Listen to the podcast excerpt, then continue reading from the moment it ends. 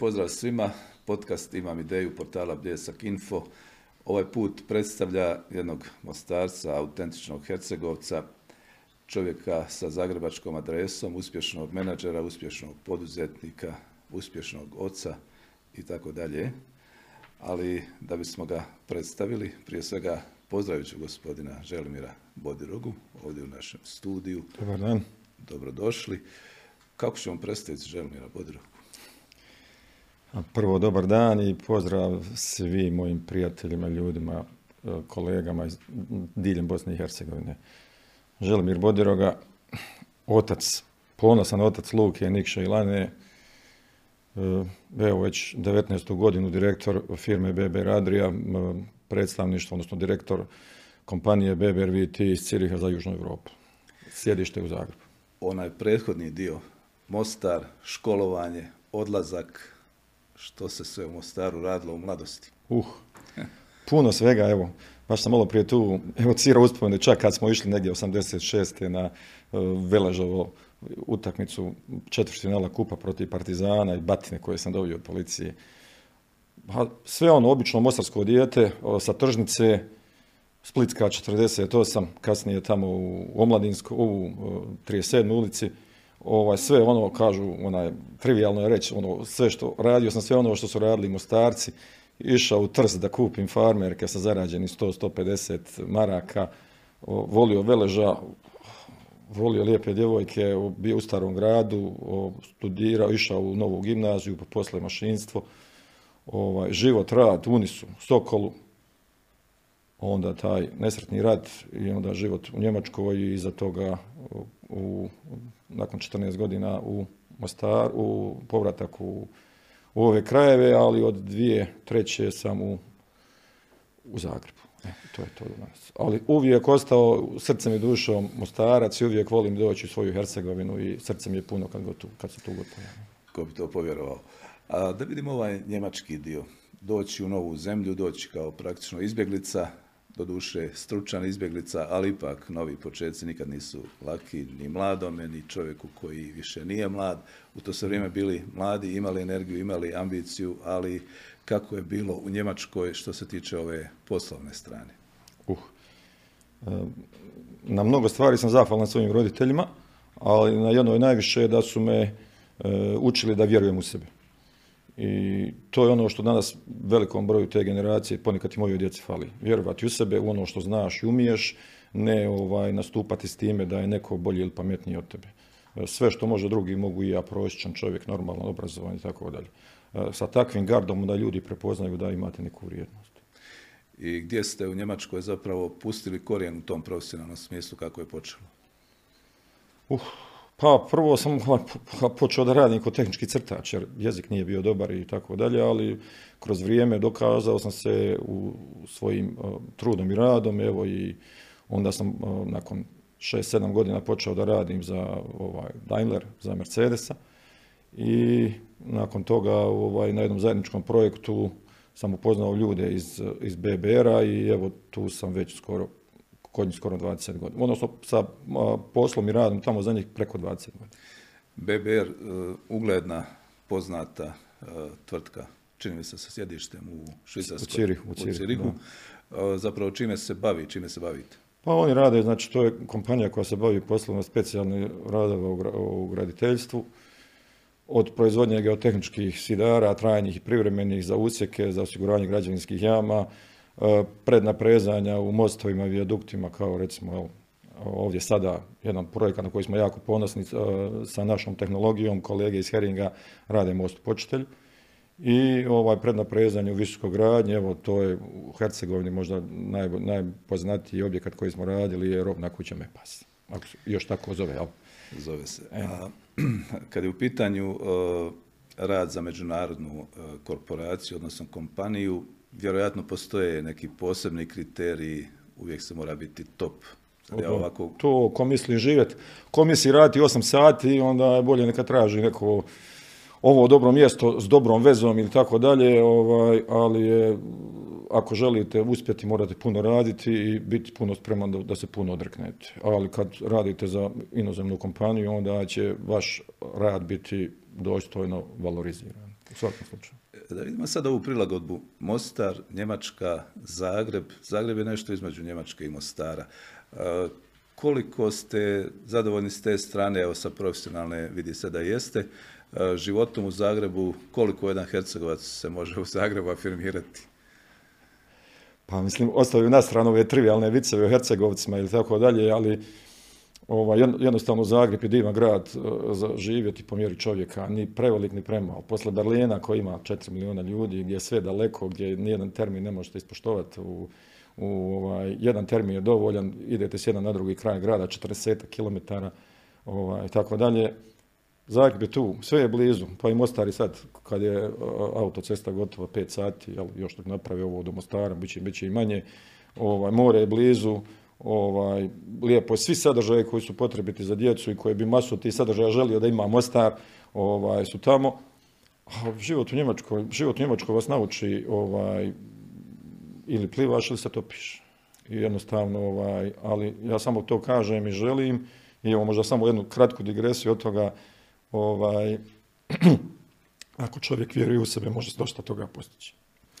Da, ova povezanost Mostara sa Zagrebom sad jest jednostavnija zahvaljujući autocesti. Međutim, kao što rekoše u jednom filmu, ironično, u međuvremenu su ljudi izmislili zrakoplove možda. Nismo otkrili. Nadamo se, naime, zašto ovo govorim, da će biti još kraća ta veza, jer ranije su letjeli ovaj, iz ja, ja, uvijek, ja uvijek se to pitam, ovaj, nedavno sam išao u Bugarsku Ryanairom i karta je koštala povratno 40 eura. A godinama svaki put kad bi se otvorila linija između Zagreba i Mostara, svaki put sam išao da vidim ovo, hajde to je pol sata, ovaj, pola sata, 40 minuta vožnje, toliko, ovaj, uvijek je karta bila baš na skupa. I sad ja nikako ne mogu da, da stvarim, nije to moja branša pa ne mogu da razumijem ovaj, kako, ne može, kako nije moguće i mislim da bi veliki broj mostaraca koji imaju poslovne interese u Zagrebu došao recimo evo, ujutru da krene avionom i navečer da se vrati u isti dan i tako dalje. Tako da ne mogu shvatiti kad su cijene bile po, ne znam, pa sigurno preko 200 eura ili tako dalje. Ovaj, da, što je za mnoge onda previše. da. previše. da se malo još zadržimo na BBR kompaniji.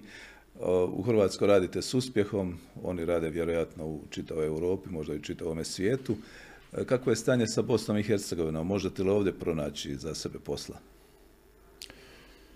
Hering ste spomenuli. da, svakako možemo i, ovaj, i sad radimo isto sa, sa firmom u, kroz Bosnu The Investing, sa Integralom, ovaj, jako puno smo radili sa, sa Heringom i evo, htio bih samo kazati i sa kompanijom A3 i ako mi samo dopustite kratko samo da kažem, nedavno je preminuo dobri i dragi kolega, prijatelj, poslovni partner, inženjer Josip Kožul, evo i ovom prilikom njegove obitelji, njegovim suradnicima u kompaniji A3 iskreno sučut, to je bio jedan divan čovjek i stvarno jedan od onih kojima se cijela Hercegovina može ponositi, a svako koga je poznavao može samo o njega mu reći, ne znaš da li je bio bolji inženjer, prijatelj ili, ili, ili kolega. Evo, stvarno mi je iskreno žao zbog njegovog bitka i, i, i žalim se, osjećam se sa njeg, članovima njegove obitelji i njegovog kolega.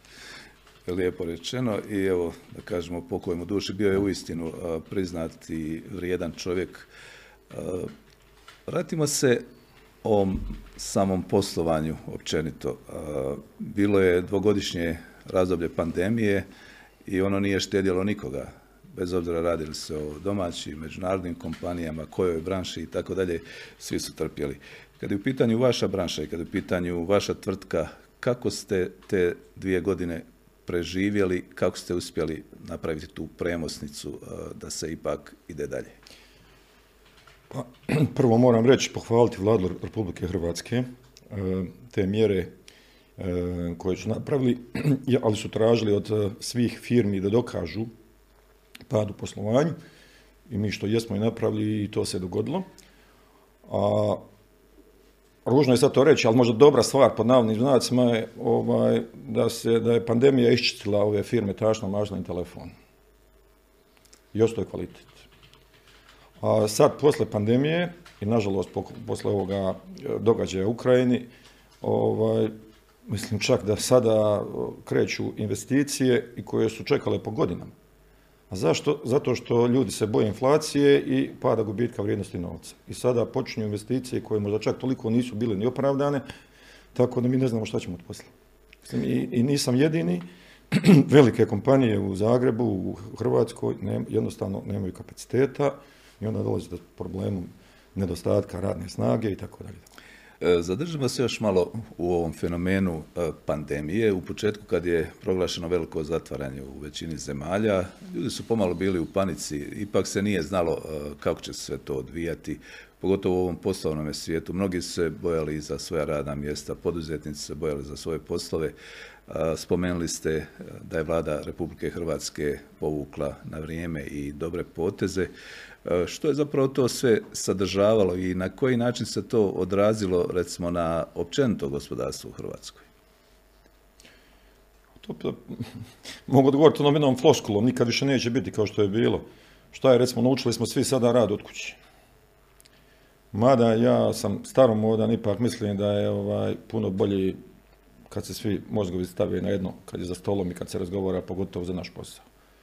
Ali do duše dobar dio posla se sigurno može odraditi od, od doma, ali onda opet to pitanje, kad idu one baš finese, grubi radi, ali kad idu finese mora čovjek biti jedan kraj drugog, ovaj, govorim za svoj posao koji mi radimo, ali definitivno ovaj, da su kroz pandemiju izrasla i nova zanimanja i da se izrasla situacija da, da ono, kroz mene, moja djeca su školarci, i da vidim da je to puno drugačija ta škola online nego ona što je live. I što je neko rekao jednom, kaže vas sad ćete za 15 godina će vas, hoće vam operaciju raditi momak koji ima 15 godina, sad sjedi pred kompjuterom, prati li nas ili ne prati, za 15 godina bit će doktor koji će s 30 godina na vas operira i tako dalje. Tako da nisam siguran da smo mi sve posljedice pandemije vidjeli. Užasno mislim da su psihička stanja kod djece, da je dosta bilo problema sa psihičkim stanjem djece, zatvoreni, ne možeš izaći, ne vidiš svoje prijatelje i tako dalje ali te posljedice, to je kao neka vrsta rata. Tu ćemo posljedice vidjeti možda tek sljedeće deseta godina. Pominje. Koristili smo u te dvije godine uh, izraz novo normalno.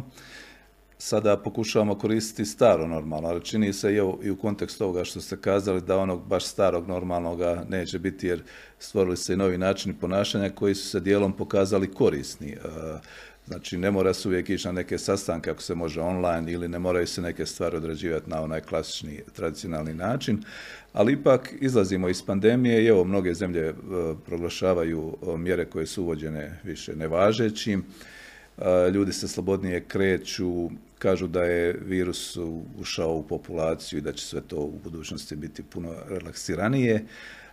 Kako se sada postaviti? Kako zapravo iako ste kazali ovaj, neke stvari već, kako ući u to novo, novo normalno? Ja ću odgovoriti pitanjima, šta je novo normalno? U, biti mi sad trebamo i društvo i, ne govorim samo sad za društvo ovdje, nego društvo Evropa, treba se resetirati.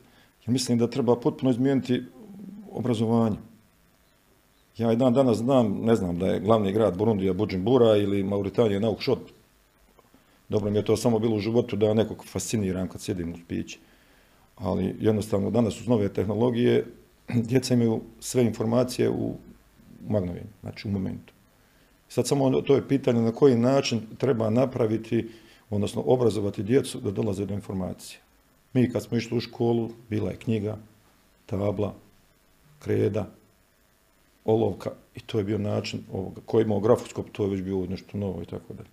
Danas djeca koriste svakakve tehnologije, odnosno u, u moguće koriste svakakve tehnologije za, za obrazovanje i prikupljanje informacija. Ja sam mišljenja, mislim, govorim u svoje ime, da, da sve ovo što se danas događa i ono što, što nam se dogodilo zadnjih par godina za pandemije, treba dobro svijeti ljude koji se bave obrazovanjem, e, natjerati da se sustav obrazovanja drugčije postavi. Da djeca puno imaju više vremena da im se otvori njihova kreativnost, a ovo sad što se radi mislim da je već prevaziđeno. Kroz to, na koji način, nisam istoga stručnjak, ali vidim da ima stvari koje bi se puno mogle poboljšati i mislim da djeca puno stvari uče koja im u životu neće trebati. A zbog čega? Pa zato sutra ti će, današnji 15-godišnjaci za 15 godina će voditi ili 15-20 godina će upraviti svijet. I to je, to je ono što treba na koji način onda da steknu ta nova znanja. Kako? Ne znam, ne mogu sad dati čarobni štapić pa kazati recept, ali mislim da ovo što sada imam da bi se trebalo mijenjati. Mislim da djeca u školi jako puno stvari uče koje im neće trebati. Kad je u pitanju ovaj poslovni segment, e, dijelom je spomenuto e, malo prije, vezano za Ukrajinu i za povratak rata u Europu i nove uvjete, poskupljenja, cijene nafte, odnos prema investiranju, odnos prema novcu, odnos prema projektima, međunarodnim odnosno, dakle puno je stvari koje treba uzeti u obzir. E, što nas čeka? Čeka li nas izazov koji će donijeti iskorak ili možda neki zastoj? Reći jednu, onu, reći onu jednu, strah me jeste i bojim se ljuto. Ovaj, ko je mogu reći prije dva mjeseca da će biti rat u Europi? Znači, mislim da se mi nikad, nikad nismo imali više informacija, a nikad više nismo slušali stvari koje nisu neispravne, netočne, ne, ovaj, nepouzdane. Jer moj pokojni otac je prije 30 godina, kad je ovdje rat započinjao, rekao u ratu prvo strada ljubav, pa onda istina. I mi jako puno imamo informacija i pogledate ovo svega, onda sutra dan odjednom vidite da to nije istina, cijeli svijet se digao, ne znam, za ovo za ono i tako dalje, tako dalje. Tako da sve informacije vezano za ovo što se događa politički uzimam s rezervom, a ovaj, što se tiče toga, mislim globalno ovaj, ljudi moraju jest raditi, radit, hraniti se i živjeti, jer ako dođe do upotrebe nuklearnog oružja, da je to kraj svijeta mislim bez odbira kraj svijeta kakvog znamo, godina, dvije, tri dana i onda da živimo u svijetu kao iz onih filmova Mad Maxa, ovaj, da će biti bogat koji ima pitku vodu ili, ili hranu. Ovaj, I to, takvu stvar ne bi želio zabrinuti sam za svoje djece i zbog sve djece ovaj, u, u, svijetu, ovaj, šta će se dogoditi. Ja se iskreno nadam, jednu ću samo stvar kazati, najbolji je opet kažem, samo ono govorim, moj pokojni otac prije 30 godina govorio i dalje sve to vrijedi. Bolji je najgori mir od najboljeg rata. I, I, nadam se iskreno to. A kako će se biti, gledajte, situacija mijenja iz dana u dan, e, što će se dogoditi, što će se dogoditi, to nitko ne zna.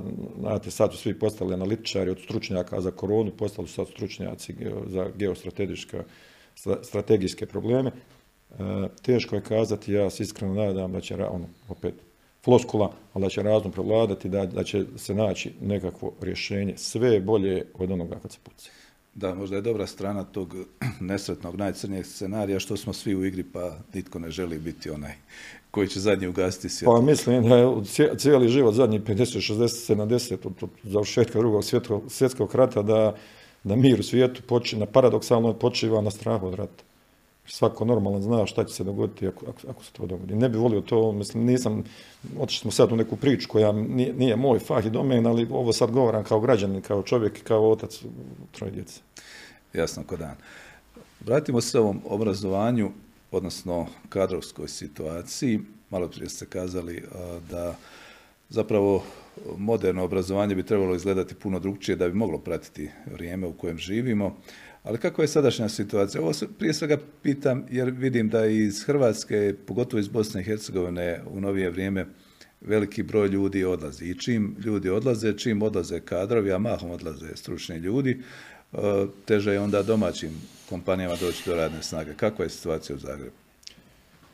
U Zagrebu jako puno, znači govorim građevinski sektor, Jako puno ljudi ima iz sada iz zemalja bivše Jugoslavije, znači dolaze ljudi većinom iz Bosne i Hercegovine, nešto manje iz Srbije i onda Azijeti, Nepalci, Indijci, Bangladeš i tako dalje. E, što ću ja, gledajte, ja, ovaj, to, je, to je loša strana ulaska u Europsku uniju. Znači, fluktuacija gdje, ne znam, od sat nečiji košta 10 eura, a neki košta 40 eura. Normalno ljudi tamo idu, ovaj, takva je situacija, samo gledajte, ljudi odu i vrate se. Jer recimo plaća od 1000 eura u Zagrebu je puno vrijednija nego 2000 eura minimum. Sad samo pitanje šta, nije više pitanje kolika je plaća, nego šta čovjek može za taj novac dobiti. I mislim isto tako, mi smo sad nedavno zaposlili jednog mladog dečka, iz, odnosno dvoje, dvojicu iz Mostara, jednog mladog e, inženjera strojarstva, odličan dečko, 25-6 godina, i jednoga koji je radio aluminijskom. Ono što kažu ovdje u Hercegovini, rukat sve zna. Čovjek je radio 20 godina aluminijskom, kad se desilo to aluminijskom što se dogodilo, onda je radio ovdje po različitim firmama, je bio plaćen, nije bio plaćen i onda je došao ovaj, na preporuku neki moj prijatelj došao izvrstan radnik i ovaj, nadam se da će to tako ostati. A pitanje je, gledajte, od, od, od ovoga šta čovjek kazati u Bosni i Hercegovini, ja sam tu često dolazim, ali skoro 30 godina to ne živim. Bosni i Hercegovina je ogroman problem, ljudi moraju prvo da se izmire sami sa sobom. Ne sami, prvo sami sa sobom, da, da, da se što kažu prokontaju, a onda da nauče da žive sa svojim komšijama. I ona stvar koju ću opet kazati u svog pokojnog oca koji je rekao, nikad niko ne može doći sa strane i dogovoriti, da, može narediti silom, ali ne može nikad niko naučiti e, tri čovjeka, tri različite konfesije, kako će oni živjeti.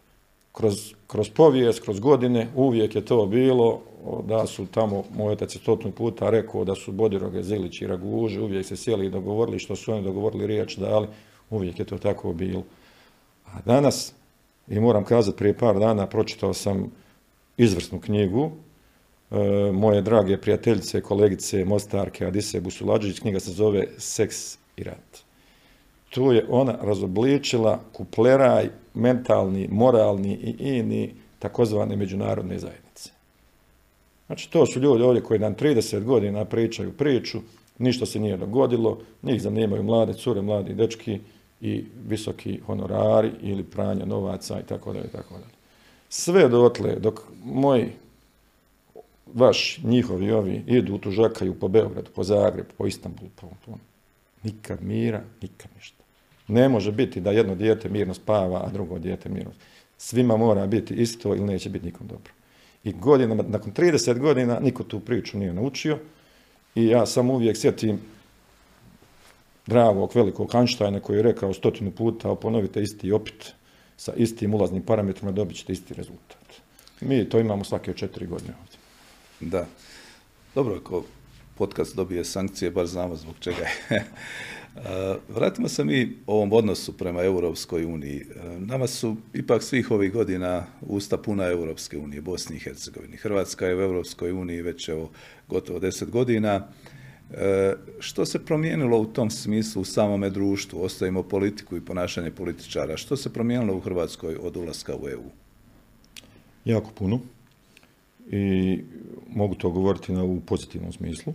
Naravno imati negativne stvari su recimo odljev, kapita, odljev mozgova, odljev ljudi i tako dalje, ali to je, to je normalno. Migracija.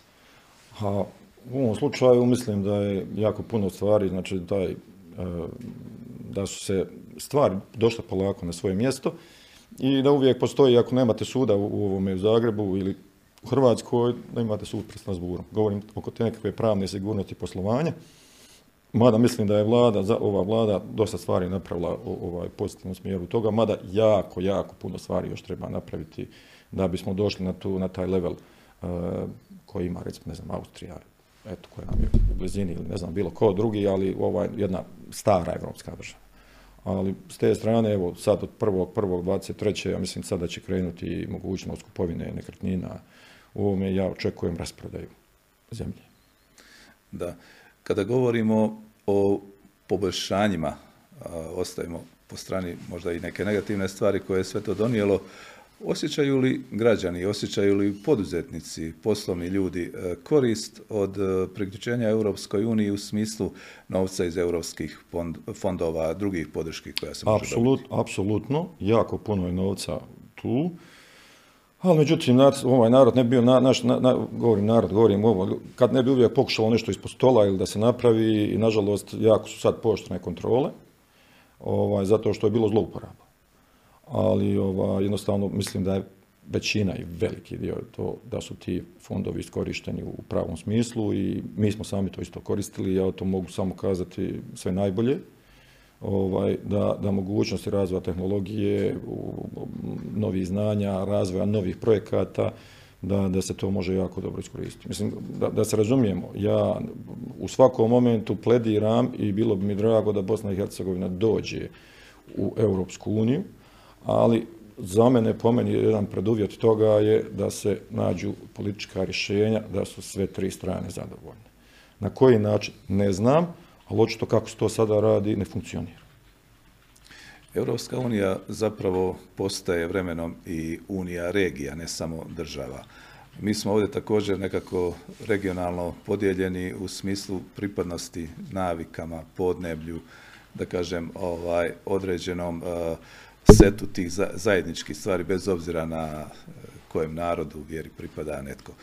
Upravo je to neka prednost da se možda na taj način ponovno ujedinimo. Međutim, očito je da kod nas zapinje jer uvijek se nađe neki razlog politički zašto Bosna i Hercegovina ne može dalje napredovati. Kada kao Mostarac i Hercegovac, odnosno čovjek koji je rođen i živio u Bosni i Hercegovini, promatrate Bosnu i Hercegovinu izvana, ako se može biti naravno objektivno, što najviše bi se zamjerilo ovome trenutku gdje to mi idemo u krivu?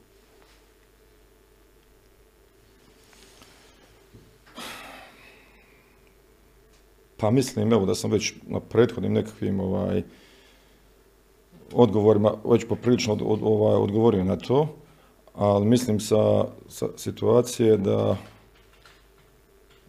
žao mi je ljudi su jako nezadovoljni. Znači jako su nezadovoljni s time.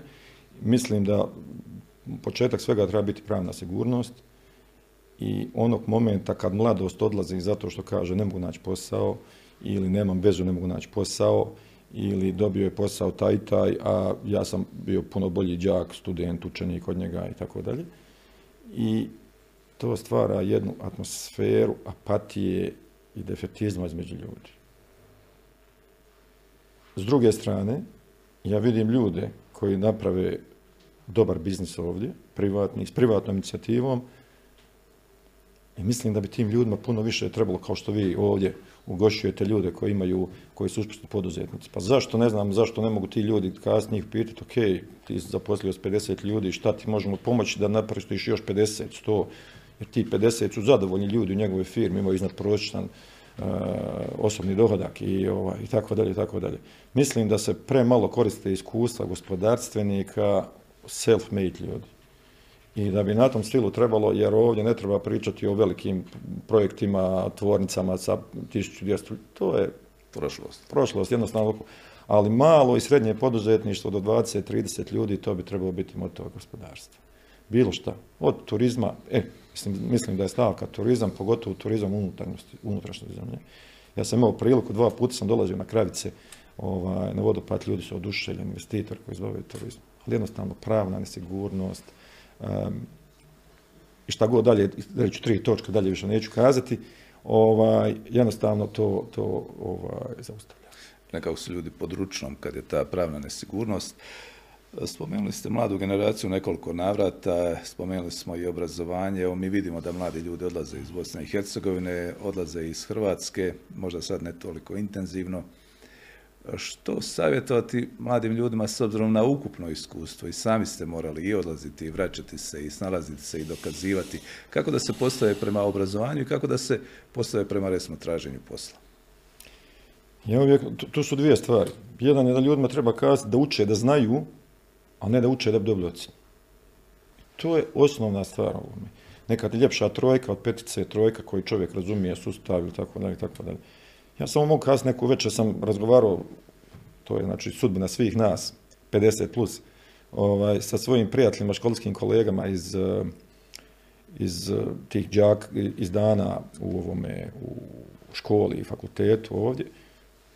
Ja imam kolega koji sada po Americi, Australiji, Novom Zelandu, Kanadi, na visokim rukovodećim mjestima. Znači, iz jednog malog Mostara, tu su došli i završili. Znači, da nije, nije da se ne može.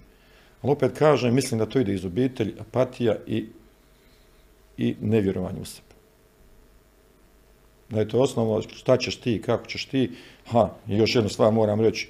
Rečenica, znači u Hercegovini, pogotovo i u ovom podnevlju, šta će reći svijet, šta će reći ljudi.